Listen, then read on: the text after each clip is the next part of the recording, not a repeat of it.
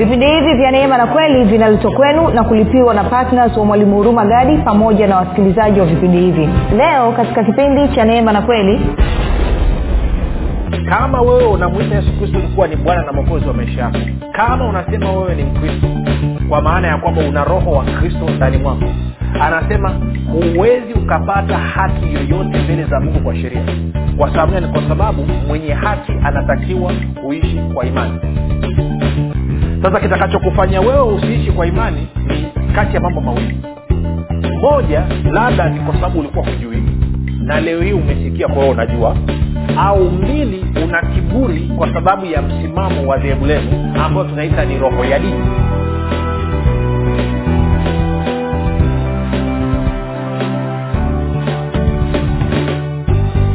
popote pale ulipo rafiki ninakukaribisha katika mafundisho ya neema na kweli. Jina langu naitwa huruma gadi. Ninafuraha kwamba umeweza kuungana nami kwa mara nyingine tena ili kuweza kusikiliza kile ambacho bwana wetu yesu kristo ametuandalia.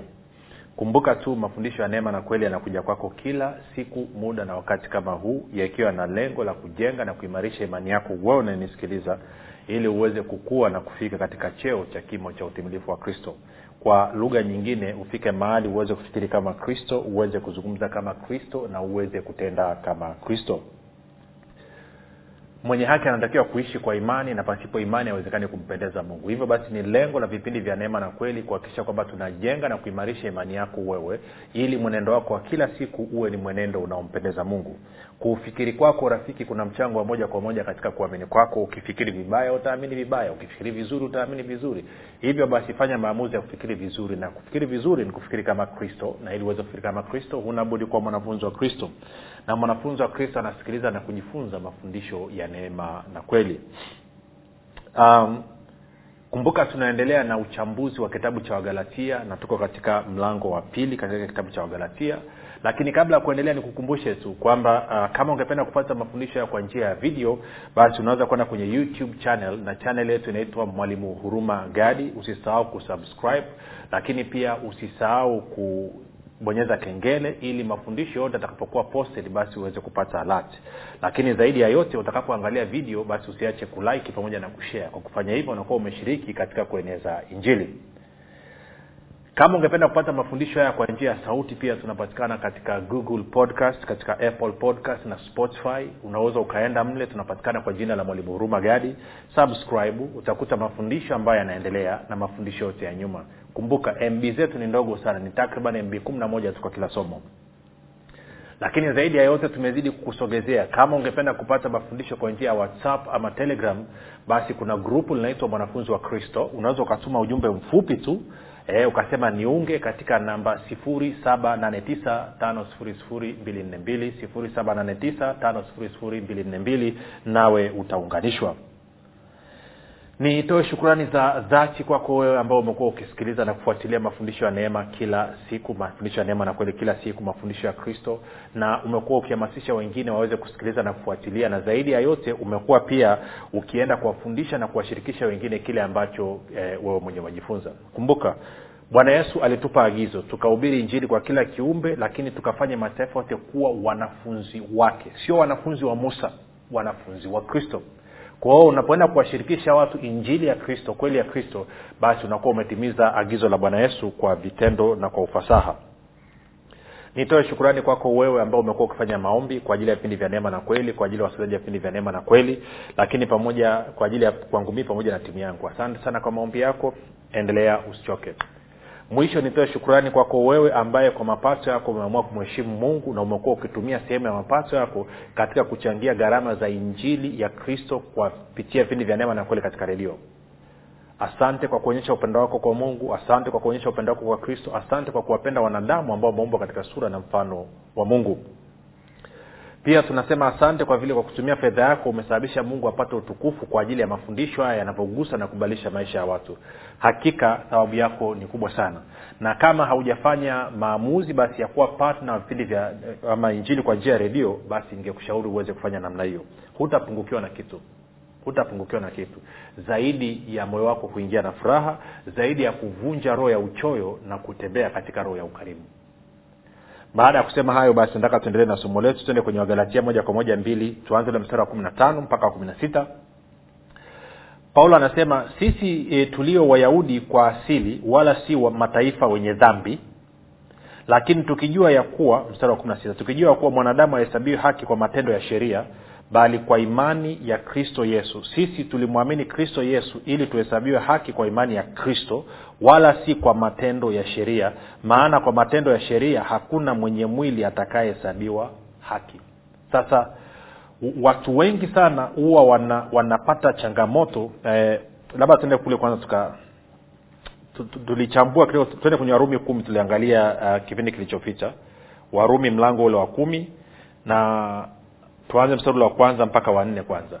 Anasema ndugu zangu huyu ni paulo anazungumza kuhusu wayahudi wenzake ndugu zangu nitakayo sana moyoni mwangu na dua yangu ni mwombayo mungu ni kwa ajili yao yaani wayahudi wenzake ili waokolewe. Mbili kwa maana nawashuhudia kwamba wanajuhudi kwa ajili ya mungu lakini si katika maarifa. Anasema wanajuhudi sana katika kumtafuta mungu katika kujishughulisha na mambo ya mungu lakini sio katika maarifa alafu anasema tatu kwa maana wakiwa hawaijui haki ya mungu na wakitaka kuithibitisha haki yao wenyewe hawakujitia chini ya haki ya mungu. Kwa nikakwambia tunaona hapa katika mstari wa tatu anateleza haki za aina mbili. Moja ni haki ya mungu na mbili ni haki ya kibinadamu. Halafu nne anasema kwa sababu kristo ni mwisho wa sheria ili kila aaminie ahesabiwe haki. Kristo ni mwisho wa sheria ili kila aaminie ahesabiwe haki. Sasa tunaposema kristo ni mwisho wa sheria kuna wengine wanapata shida wanasema kama kristo ni mwisho wa sheria? Vipi kuhusu matayo tano kumi na saba hadi kumi na nane? Sasa kabla ya kwenda hapo nieleze kitu hichi. Anasema kwa maana kristo ni mwisho wa sheria ili kila aaminie ahesabiwe haki. Kwa lugha nyingine kristo anakuwa mwisho wa sheria kwa wale wanaomwamini kama haumwamini kristo sheria inaendelea kufanya kazi kwako. Sijui kaa tunaelewana. Na hii nilisitiza haswa kwa wale ambao wamegeukia neema. Kristo ni mwisho wa sheria kwa wale ambao wanamwamini.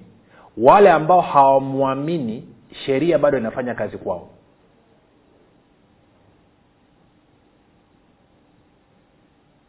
okay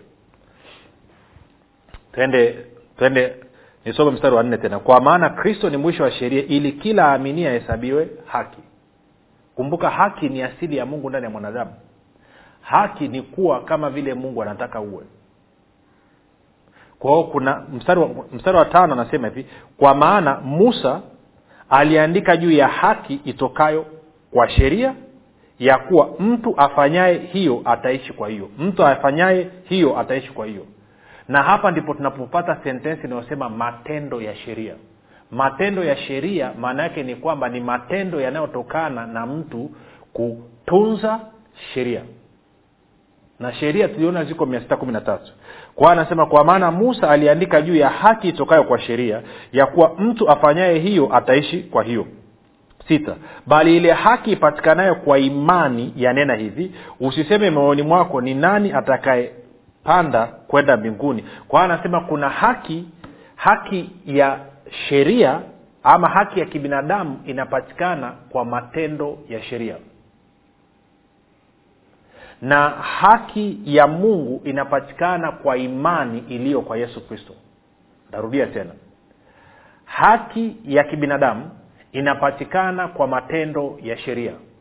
Kwa lugha nyingine inapatikana kwa kutimiza na kutunza torati ya musa na haki ya mungu inapatikana kwa imani iliyoelekezwa kwa yesu kristo.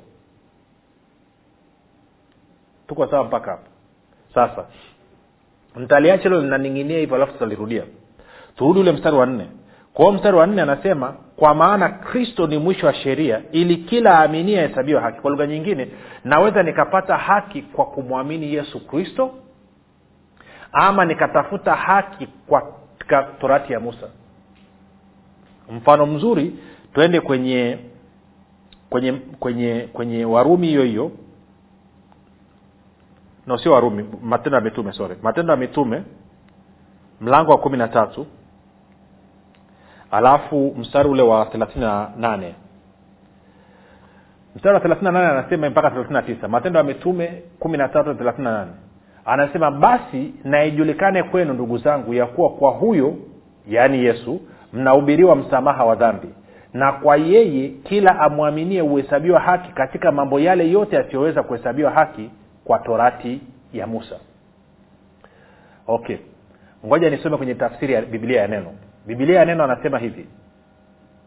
Anasema uh, biblia ya neno anatuambia kitu cha namna hii kinachofanania hivi. Anasema hivi kwa hiyo ndugu zangu nataka ninyi mjue kwamba kwa kupitia huyu yesu msamaha wa dhambi unatangazwa kwenu.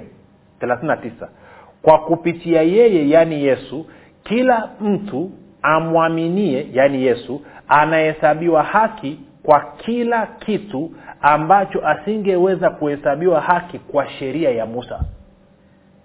Kwao tayari anakuonyesha kwamba kuna haki moja ambayo imekuja kupitia inapatikana kupitia musa ambayo inaitwa haki ya kibinadamu haki inayotokana na matendo ya sheria na kuna haki nyingine ambayo inaitwa haki ya mungu ambayo ni haki ya inayopatikana kwa imani iliyo kwa yesu kristo.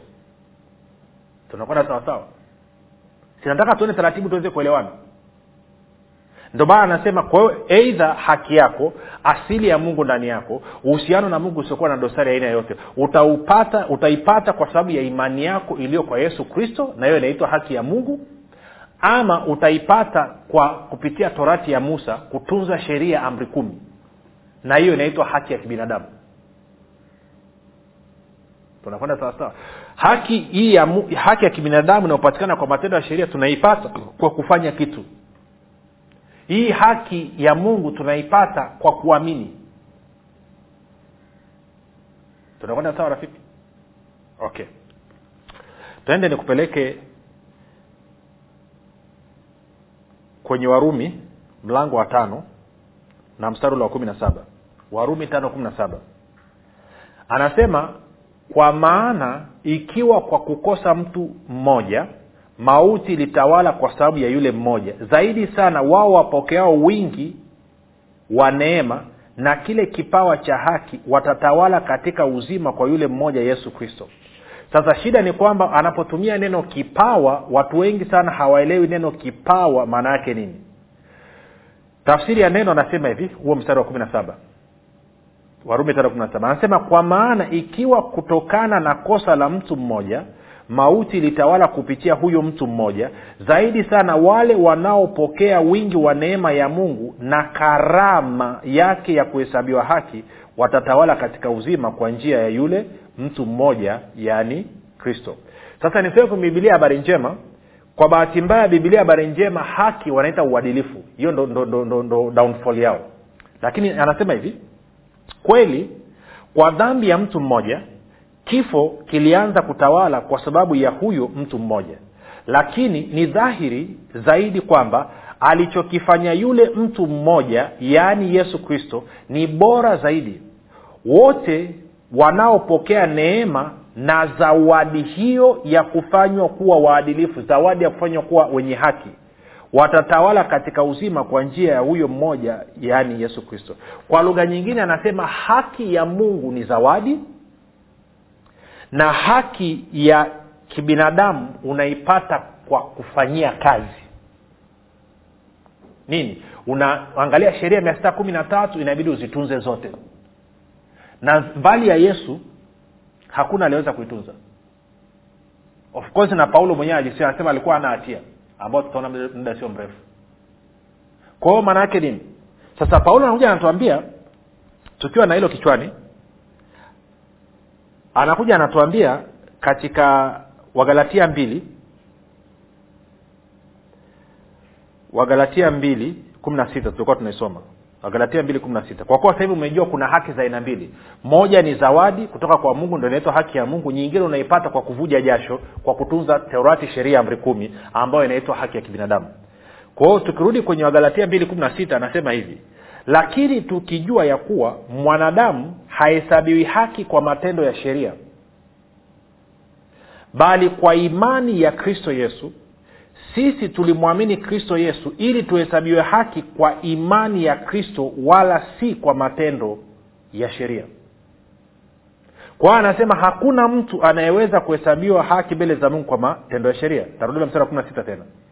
Anasema lakini tukijua ya kuwa mwanadamu hahesabiwi haki kwa matendo ya sheria bali kwa imani ya kristo yesu ili sisi ili sisi tulimwamini kristo tu, ama ili sisi tuliomwamini kristo yesu ah, sorry hata sisi tulimwamini kristo yesu ili tuhesabiwe haki kwa imani ya kristo wala si kwa matendo ya sheria. Maana kwa sababu kwa matendo ya sheria hakuna mwenye mwili atakayehesabiwa haki mbele za mungu. Sasa lugha hii hii inazungumzwa kwenye warumi. Warumi mlango wa tatu. Kuna stori iko hapa ni ndefu kuhusu wayahudi. Hasa mu, musa eti musa pa, paulo anaelezea vitu kadhaa. Tuanze ule mstari wa tisa. Warumi tatu tisa. Anasema ni nini basi? Tu bora kuliko wengine? Anasema la hata kidogo kwa maana tumekwisha kuwashtaki wayahudi na wagiriki ya kwamba pia wamekuwa chini ya dhambi. Mstari wa kumi. Kama ilivyoandikwa ya kwamba hakuna mwenye haki hata mmoja. Hakuna afahamuye hakuna amtafutaye mungu. Wote wamepotoka wameoza wote pia. Hakuna mtenda mema la hata moja. Koo lao ni kaburi wazi. Kwa ndimi zao wametumia hila sumu ya fira iko chini ya midomo yao. Vinywa vyao vimejaa laana na uchungu. Miguu yao ina mbio kumwaga damu. Uharibifu wa mashaka ya, eh, yamo njiani mwao wala njia ya amani hawakuijua. Kumcha mungu hakupo machoni pao. Sasa huu ni unabii ulikuwa unatolewa kuhusu waisraeli. Kasangalia mstari wa kumi na tisa. Basi twajua ya kuwa mambo yote inenayo torati huyanena kwa hao walio chini ya torati ili kila kinywa kifumbwe na ulimwengu wote uwe chini ya hukumu ya mungu. Kwa hiyo anasema torati inazungumza kwa ajili ya hao walio chini ya torati ambao nani? Wayahudi waisraeli. Kwa nini? Ili kila kinywa kifumbwe na kwa kupitia torati ulimwengu wote uwe chini ya hukumu ya mungu. Alafu ishirini anasema kwa sababu hakuna mwenye mwili atakayehesabiwa haki mbele zake nani mungu kwa matendo ya sheria. Kwa maana kutambua dhambi huja kwa njia ya sheria. Kwao wagalatia mbili kumi na sita inasema hakuna mwenye mwili atakayehesabiwa haki mbele za mungu kwa matendo ya sheria. Na warumi tatu ishirini inarudia kusitiza kitu hicho hicho. Hakuna mwenye mwili ambaye ni wewe pamoja na mimi atakayehesabiwa haki ambaye atakuwa na uhusiano na mungu usiokuwa na kasoro ya aina yoyote kama atategemea sheria. Anasema hakuna. Hakuna. Sasa kwa nini anatuambia hivyo? Kwa sababu tukienda wagalatia tatu nadokoadokoa sana wagalatia tatu kabla hajafika lakini sio mbaya. Tuenda wagalatia tatu.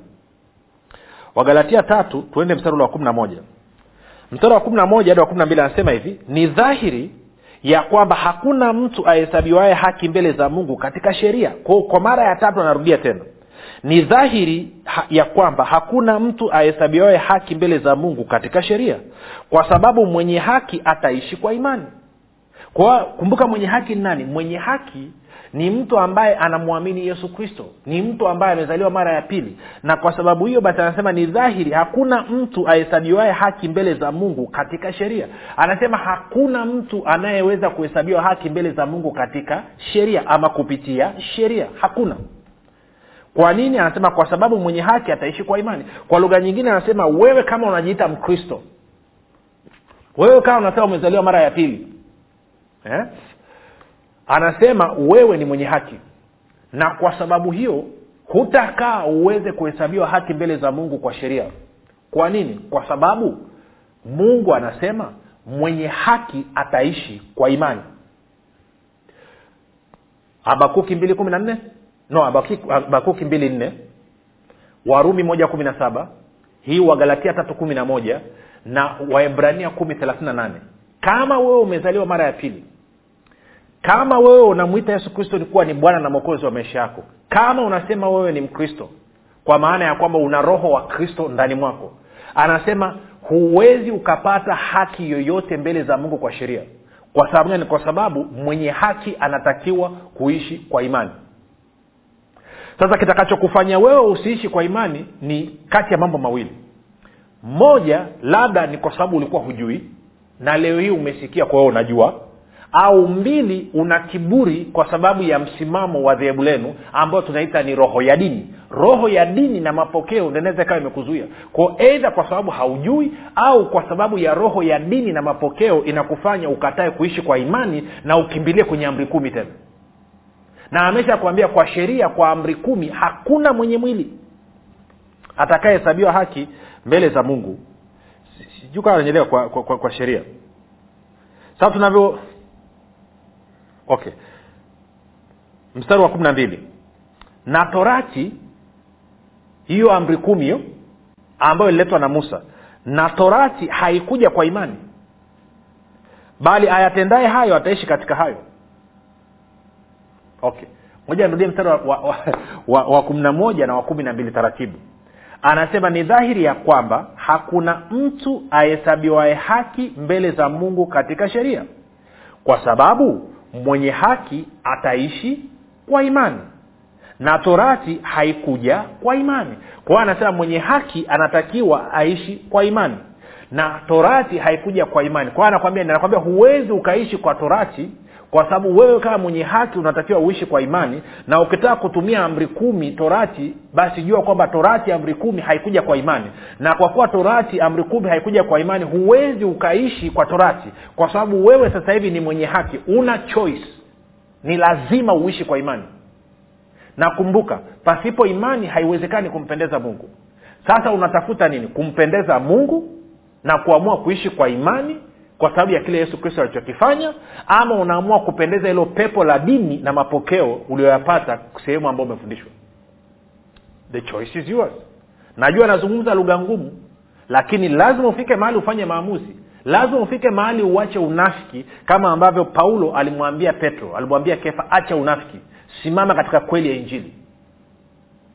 Wewe unajua sahivi hivi ni mwenye haki. Wewe sahivi hivi unajua ni mtakatifu.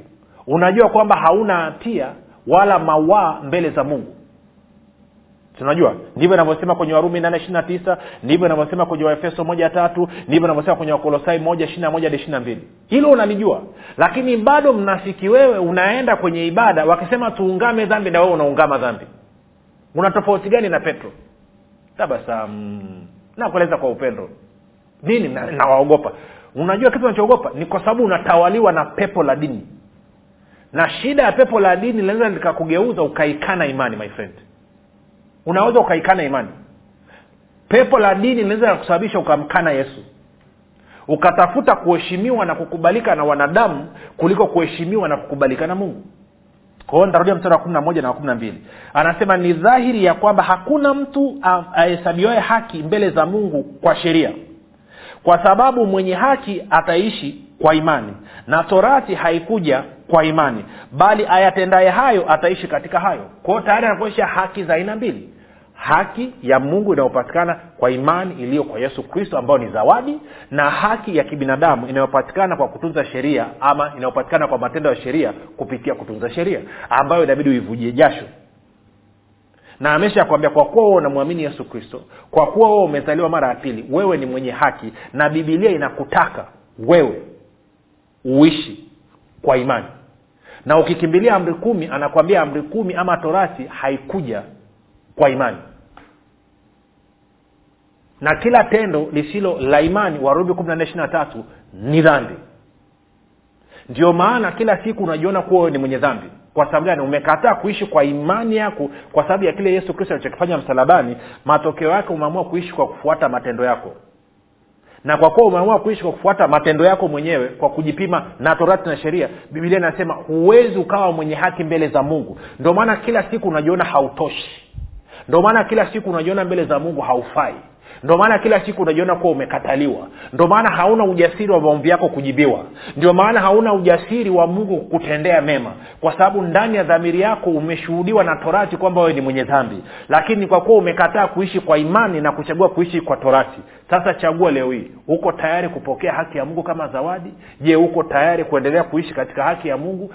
Ama bado utataka kuendelea na kiburi kutii pepo la roho ya dini?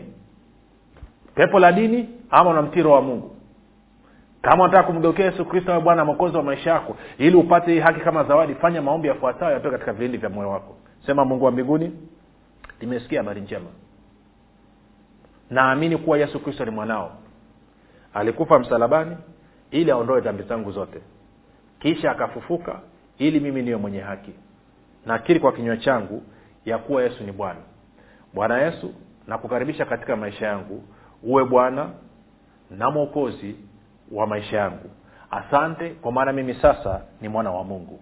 Rafika umefanya maombi mafupi na kupa ongera karibu katika familia ya mungu na kukabidhi mkononi mwa roho mtakatifu ambako ni salama. Tukutane kesho basi muda na wakati kama huu. Jina langu naitwa huruma gari na yesu kristo na bwana. Hii ni habari njema kwa wakazi wa arusha kilimanjaro na manyara. Sasa mwalimu huruma gadi ambaye amekuwa akikuletea mafundisho ya kristo kupitia vipindi vya neema na kweli kwa njia ya redio youtube google podcast apple podcast spotify telegram pamoja na whatsapp. Anapenda kukujulisha kuwa sasa unaweza kushiriki ibada iliyojaa nguvu ya roho mtakatifu na kweli ya kristo. Ibada hizi zitafanyika katika ukumbi wa baoba uzima house uliopo chama tengeru jijini arusha. Kumbuka ibada hizi zitafanyika siku ya jumapili kuanzia saa tatu kamili za asubuhi hadi saa saba kamili za mchana ambapo utafunuliwa kweli ya kristo katika nguvu za roho mtakatifu. Wagonjwa watahudumiwa na kupokea uponyaji. Wenye vifungo watafunguliwa na kuwekwa huru. Na kwa siku za jumatano ni ibada ya ushirika mtakatifu pamoja na maombezi itakayoanza saa kumi na dakika thelathini za jioni. Hadi saa kumi na mbili na dakika thelathini za jioni. Ili kushiriki ibada hizi fika katika ukumbi wa baoba uzima hausi uliopo chama tengeru. Au kwa mawasiliano zaidi piga simu nambari sifuri saba sitini na nne mia tano mia mbili arobaini na mbili au sifuri saba nane tisa mia tano mia mbili arobaini na mbili au sifuri sita saba tatu. Mia tano mia mbili arobaini na mbili. Kumbuka ni kweli unayoijua. Ndiyo itakayokuweka huru,